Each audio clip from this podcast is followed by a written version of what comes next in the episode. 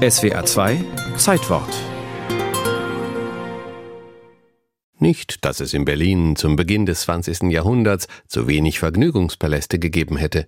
Dort aber ging es oft nur um die sehr leichte Muse. Ernst von Wolzogen dagegen hatte andere Pläne. Dem Schriftsteller ging es um intelligente Unterhaltung. Literarisch sollte es sein, sein Kabarett.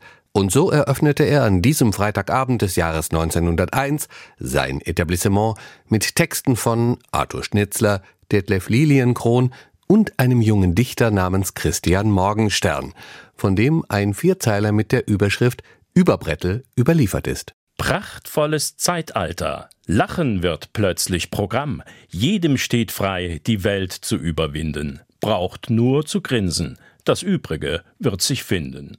Für die musikalische Begleitung sorgten Oskar Strauß, später Arnold Schönberg, illustre Namen. Der Pianist und Komponist Rudolf Nelson saß oft am Flügel. Er erinnerte sich 50 Jahre später an die Anfänge des Überbrettels so. Als die vielen sogenannten Tingeltangels auftauchten, kam Volzogen, inspiriert durch die französischen Kabarets, auf die Idee, ein Überbrettel zu gründen. Und dieses Überbrettel seinerzeit am Alexanderplatz brachte diese Kleinkunst auf ein wirklich künstlerisches Niveau. In einer Zeit, in der viele Intellektuelle von Nietzsches Idee des Übermenschen fasziniert waren, galt der Name Überbrettel als eine ironische Wendung.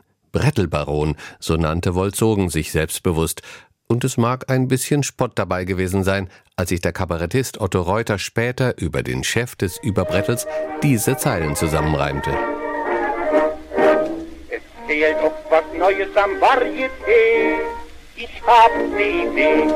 Als Verwandlungskünstler sondergleichen wär mit Vollzogen viel zu erreichen. Erst stand er als Dichter auf dem Zettel, hierauf kam er mit dem Überbrettel das bestens ankam. Zunächst den begeisterten Zuspruch des Berliner Publikums vermeldete Wolzogen auch gleich brieflich an Hausautor Christian Morgenstern. Lieber Meister Morgenstern, wir haben einen glänzenden Erfolg gehabt. Es war ein gemütlicher, höchst animierter Abend, der 18. Januar. Besonders meine Einleitungskonferenz, in der ich Ihre szenischen Anweisungen und die Charakteristik der Personen zum Besten gab, wirkte außerordentlich erheiternd.